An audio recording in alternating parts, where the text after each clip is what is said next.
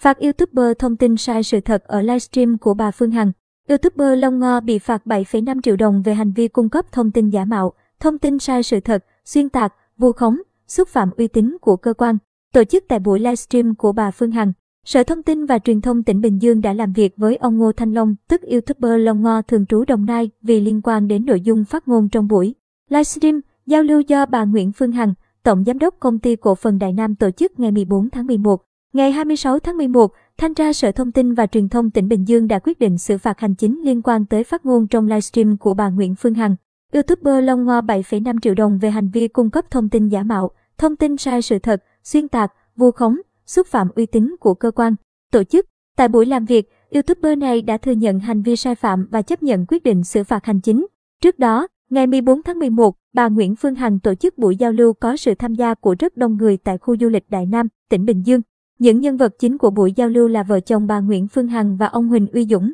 tiến sĩ luật Đặng Anh Quân cùng ba YouTuber trong đó có YouTuber Long Ngô. Tại buổi giao lưu, YouTuber Long Ngô có phát ngôn nói rằng lực lượng đánh phá Nguyễn Phương Hằng có báo chí, truyền thông phản động và báo chí của Cộng sản chung với phản động để đánh chị Nguyễn Phương Hằng. Ngay sau khi YouTuber Long Ngô có phát ngôn gây phản ứng của dư luận, Cục Phát thanh, Truyền hình và Thông tin Điện tử, Bộ Thông tin và Truyền thông đã có công văn yêu cầu Sở Thông tin và Truyền thông tỉnh Bình Dương nhanh chóng xác minh, xử lý YouTuber Long Ngô nếu có vi phạm.